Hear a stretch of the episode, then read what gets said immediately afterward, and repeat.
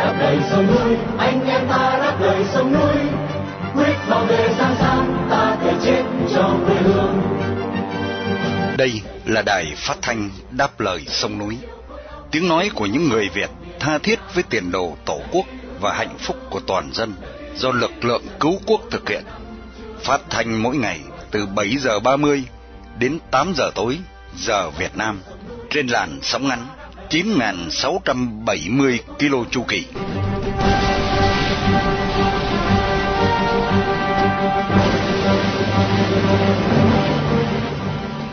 Vân Hà kính chào quý khán giả. Hôm nay thứ ba, ngày 7 tháng 2 năm 2023 là buổi phát thanh lần thứ 4287 của Đài Đáp Lời Sông Núi. Để mở đầu chương trình là phần tin tức chọn lọc, kế tiếp là một câu chuyện thời sự với cuộc trò chuyện giữa phóng viên Hồng Phúc và giáo sư Nguyễn Lý Tưởng về cuộc thảm sát Tết Mậu Thân 1968, phần 1. Và sau cùng là phần bình luận để chấm dứt chương trình tối nay. Đặc biệt chương trình phát thanh hôm nay được sự bảo trợ của đơn vị New South Wales và thân hữu tại Úc Châu trong danh sách lịch vàng 365 ngày năm 2023 và cũng để vinh danh blogger Huỳnh Trương Ca, một người Việt yêu nước đang bị giam cầm trong ngục tù cộng sản.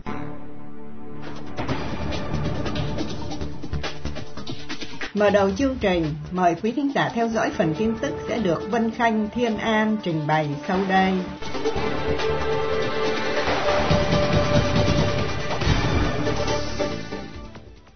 Dân biểu Mỹ hối thúc Việt Nam trả tự do cho tù nhân lương tâm Huỳnh Thục Vi Hai dân biểu Hoa Kỳ vừa lên tiếng hối thúc bào quyền Cộng sản Việt Nam phải trả tự do cho tù nhân lương tâm Huỳnh Thục Vi, người đang thọ án 33 tháng tù về tội xúc phạm quốc kỳ, hiện đang bị giam giữ tại nhà tù Gia Trung. Và ngày 31 tháng 1 vừa qua, dân biểu Gerald Connolly đã gửi một lá thư đến Ngoại trưởng Antony Blinken, nội dung hối thúc chính phủ Hoa Kỳ có hành động để buộc Việt Nam phải trả tự do cho Huỳnh Thục Vi, một nhà báo độc lập chuyên viết về các vấn đề nhân quyền, chính trị và xã hội ở Việt Nam. Lá thư nhấn mạnh đến việc bỏ tù bà Vi là một sự xúc phạm đối với quyền tự do ngôn luận và báo chí. Bà Vi và 20 nhà báo khác đang bị giam giữ tại Việt Nam cần phải được phóng thích ngay lập tức. Trong cùng ngày, dân biểu Rokana cũng viết trên Twitter nội dung kêu gọi bảo quyền Việt Nam phải trả tự do cho nhà báo Huỳnh Thục Vi.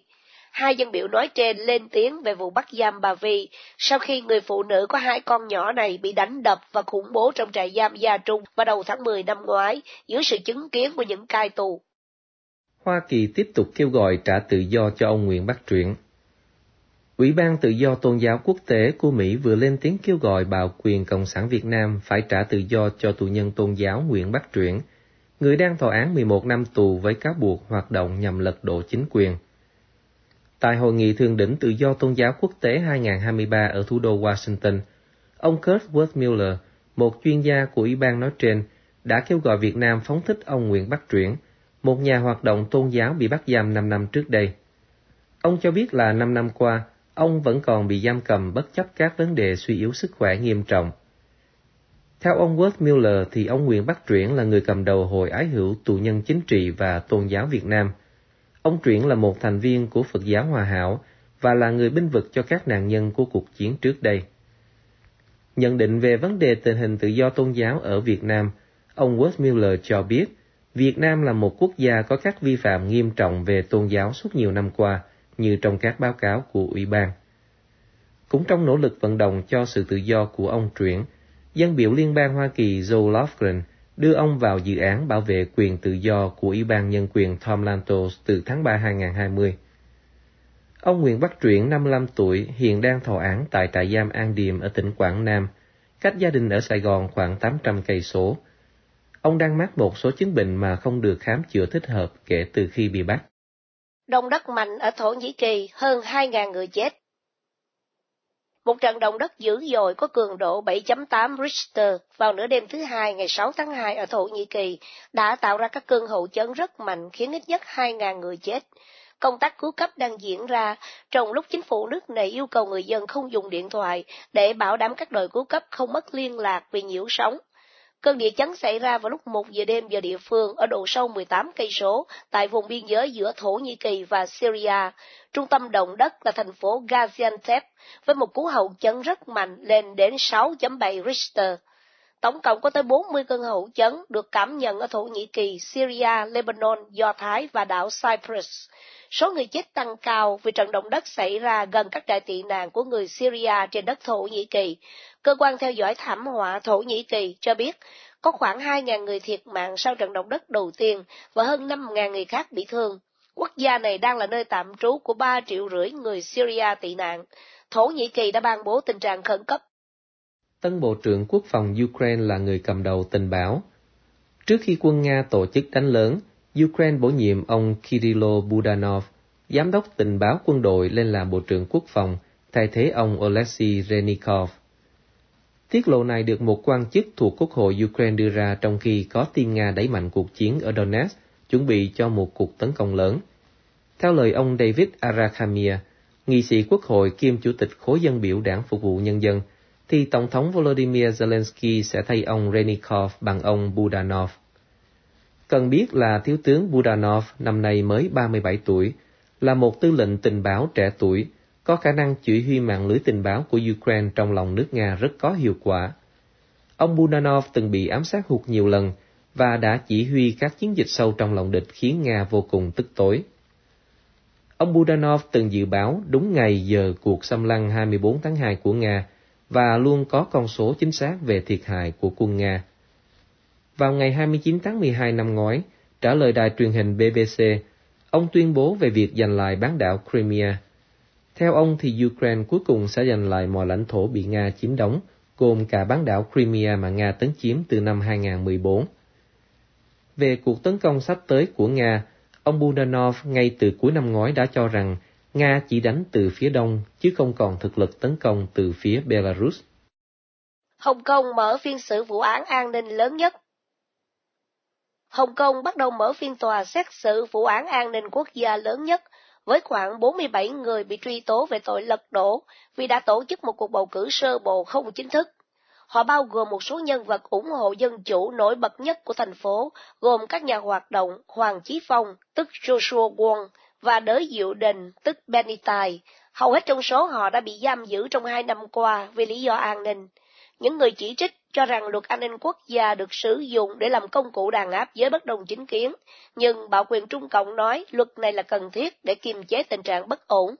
Vào hôm thứ Hai, ngày 6 tháng 2, một hàng dài các ủng hộ viên bên ngoài tòa án, nơi phiên xử đang diễn ra, một nhóm nhỏ người biểu tình cũng tập trung bên ngoài tòa án.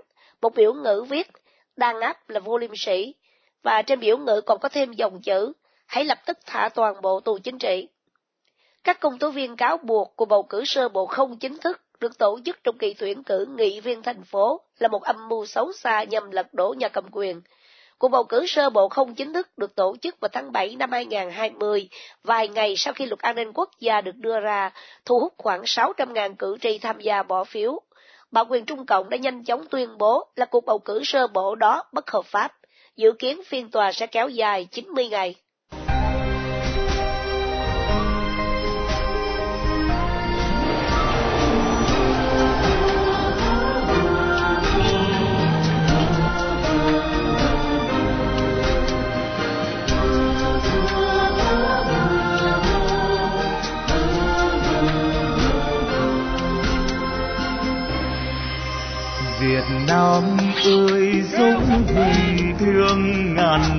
Lưu danh sự sách. Mẹ âu cơ bố lạc long quân, cùng trăm con xây cơ đồ.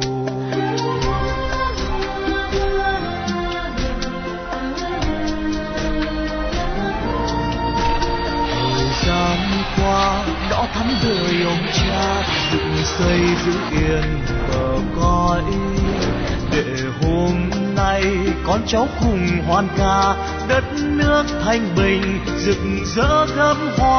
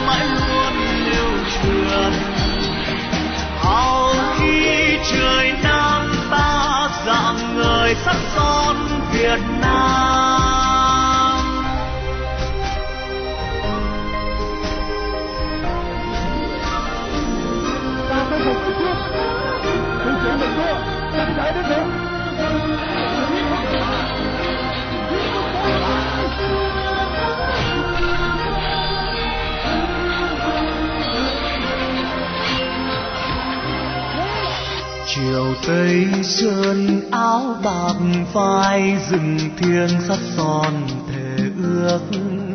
Thành thăng long mãi còn bay xa, thời gian qua thắm oai hùng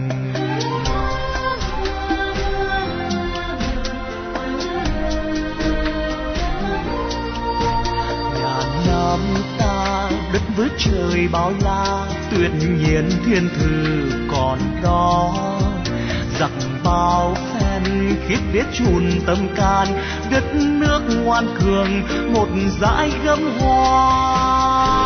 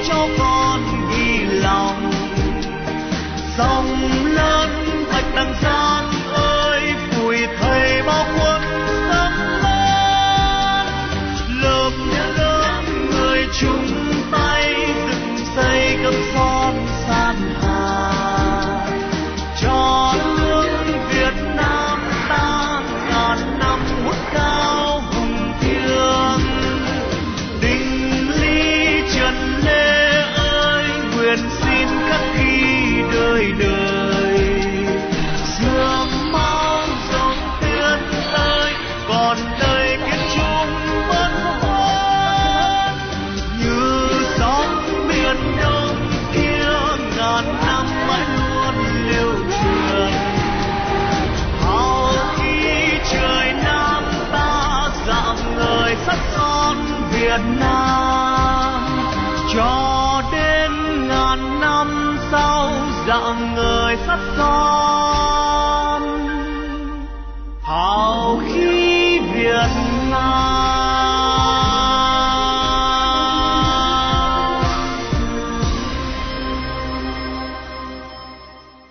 Quý thính giả vừa thưởng thức nhạc phẩm Hào khí Việt Nam của nhạc sĩ Hồ Lý Thắng do chính tác giả trình bày.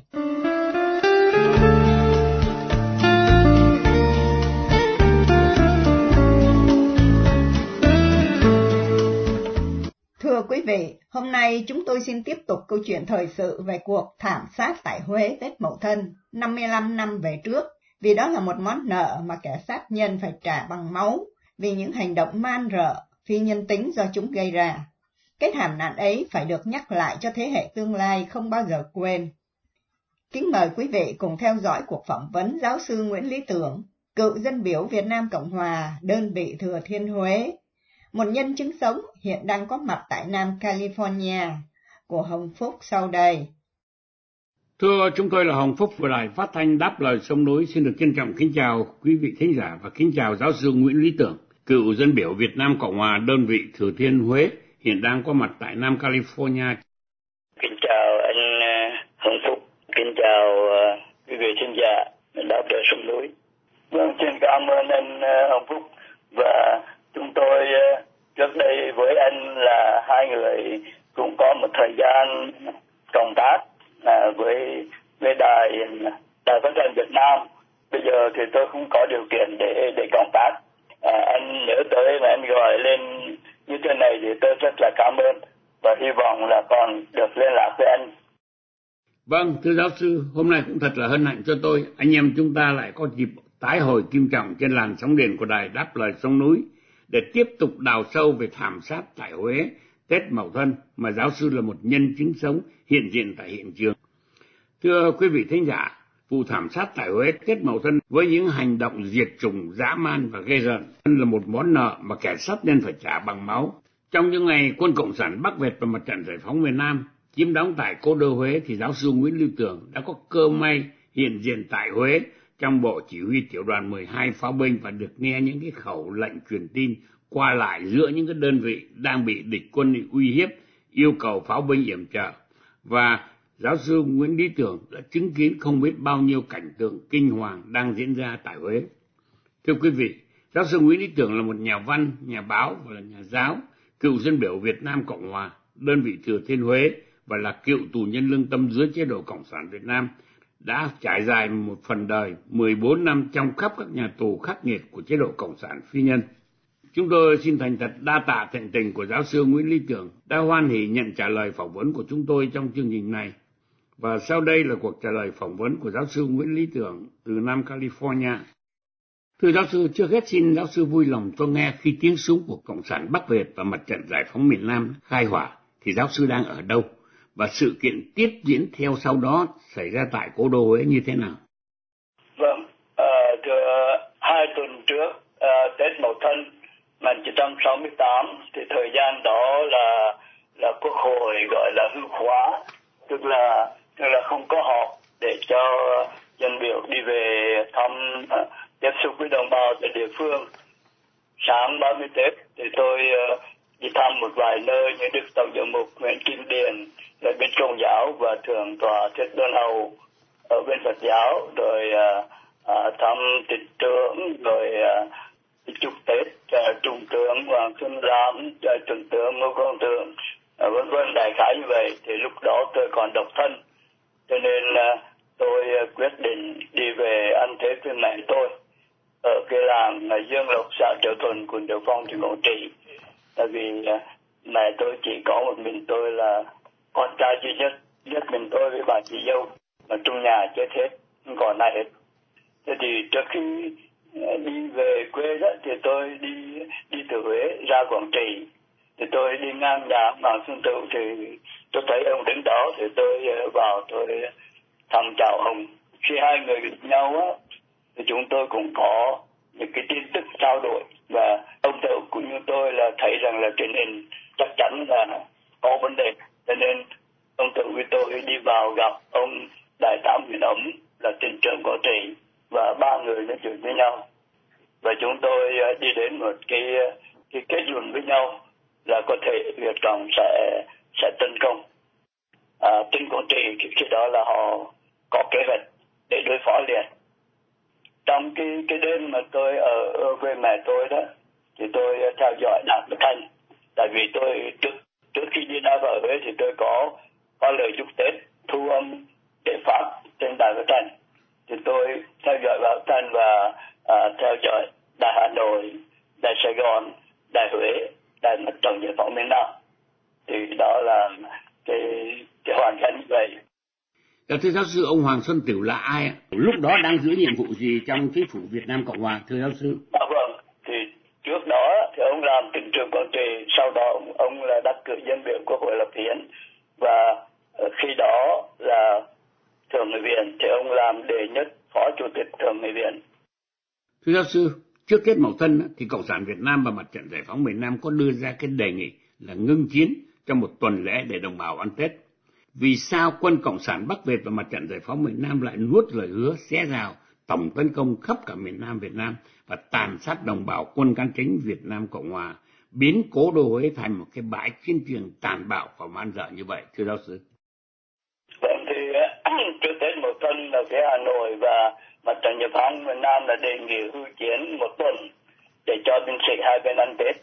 Nhưng phía Hoa Kỳ và Việt Nam Cộng Hòa trả lời là chỉ chấp nhận ba ngày mà thôi. Trên nguyên tắc phải tránh cái điều ác đức, không gây đổ máu, không giết hại hay gây thiệt hại cho kẻ khác. Đó là cái, cái nguyên tắc như vậy.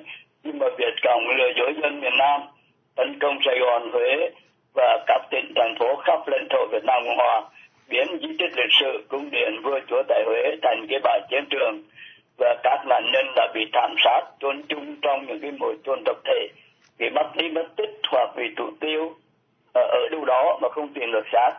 Thì điển hình là tại Huế, Quảng Trị cũng như khắp nơi trên toàn miền Nam. Thì những cái hành động mà giả man diệt chung mà cộng sản Việt Nam đã để lại trong lòng mọi người đặc biệt là à, thân nhân của những người nạn nhân là một nỗi kinh hoàng một niềm uất hận nghẹn ngào một món nợ mà kẻ sát nhân phải trả bằng máu. Thì chúng tôi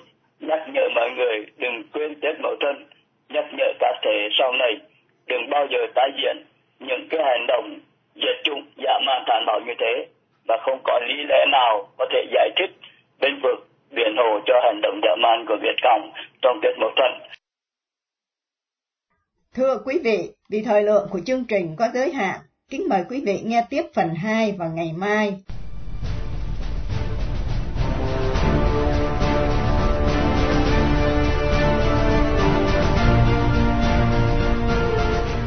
Nguyễn Phú Trọng già nua và lú lẫn đang dẫn dắt Đảng Cộng sản Việt Nam và dân tộc vào quỹ đạo Cộng sản Tàu bá quyền và tạo ra nhiều bất ổn cho dân tộc trong năm mới. Mời quý thính giả đài đáp lời sông núi nghe phần bình luận của Hiếu Trân với tựa đề Năm con mèo, Việt Nam sẽ bất ổn, sẽ được Nguyên Khải trình bày để kết thúc chương trình phát thanh đáp lời sông núi tối nay.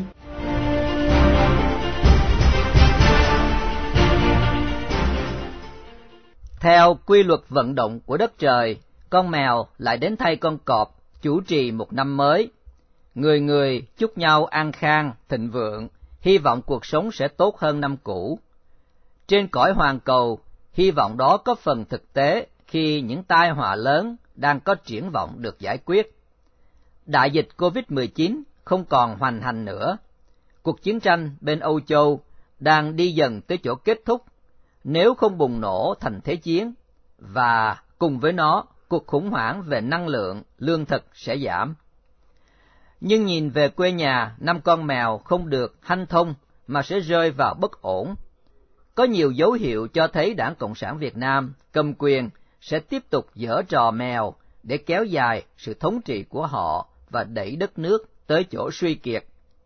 Liệu đây có thể là thời cơ cho các lực lượng dân chủ? Những ngày cuối năm con cọp, dân chúng bị ép phải xem vở tuồng tranh giành quyền lực trong bộ máy Đảng Cộng sản Việt Nam. Một phân cảnh trong trò chơi đã hổ diệt ruồi, bắt chước các đồng chí bên Trung Quốc.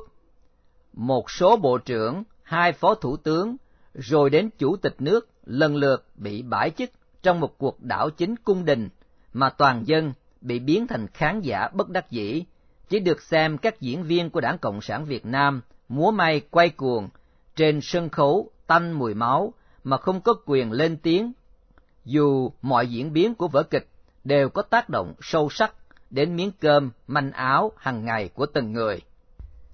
Như mọi cuộc đảo chính trên thế giới, tranh giành quyền lực không bao giờ đem lại sự ổn định cần thiết để phát triển.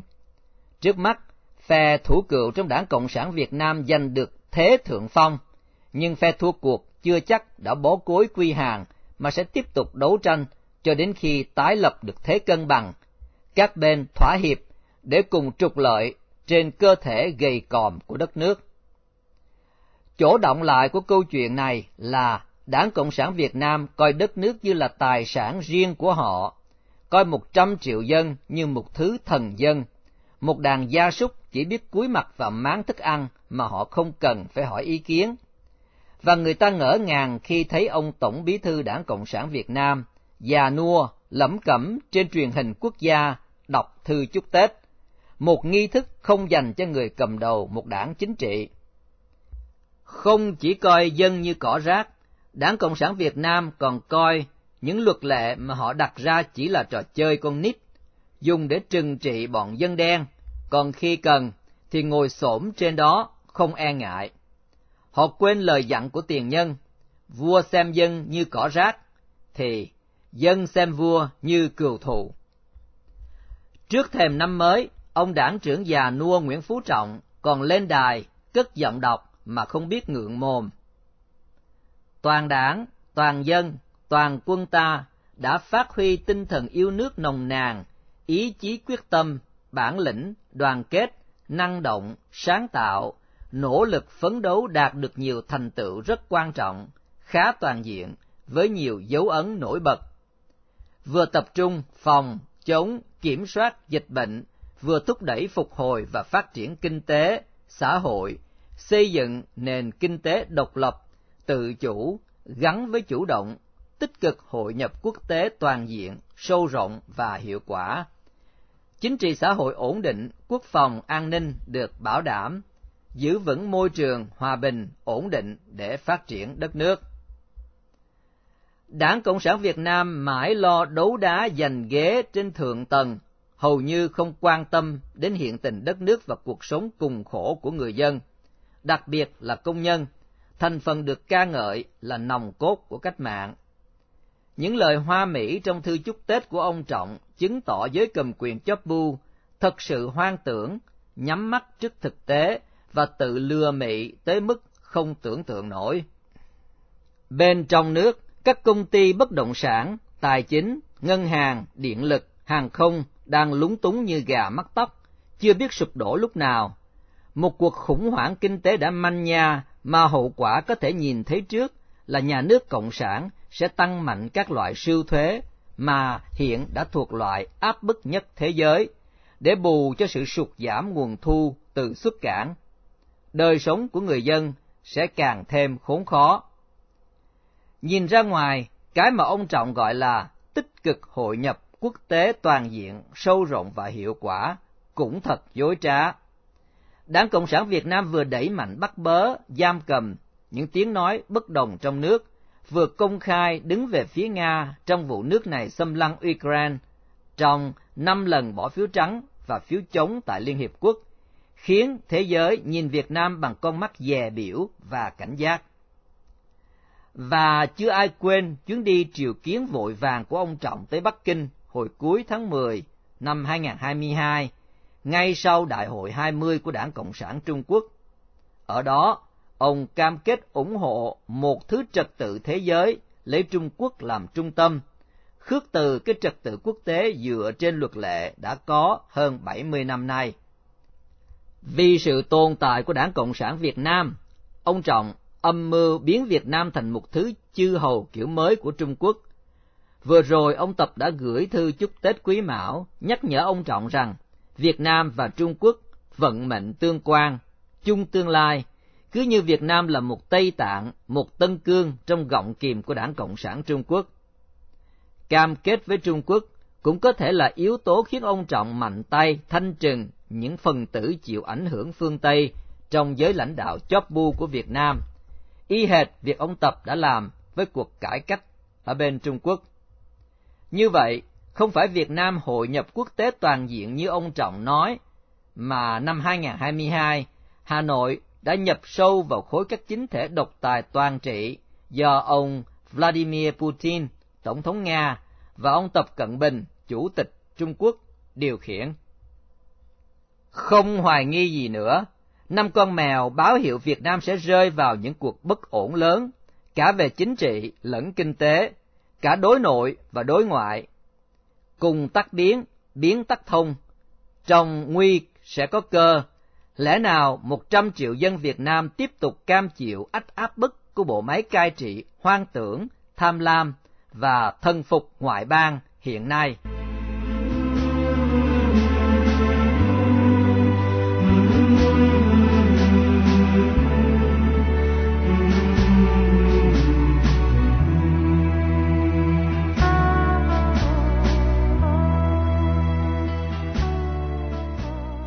Trước khi chia tay trong buổi phát thanh tối nay, kính mời quý thính giả cùng đài đáp lời sông núi nhớ đến blogger Huỳnh Trương Ca, sinh năm 1971, bị bắt vào ngày 9 tháng 4 năm 2018, hiện đang bị nhà cầm quyền Cộng sản giam cầm với bản án 5 năm 6 tháng tù vì lòng yêu nước, lẽ phải và sự đóng góp tích cực vào tiến trình dân chủ hóa đất nước.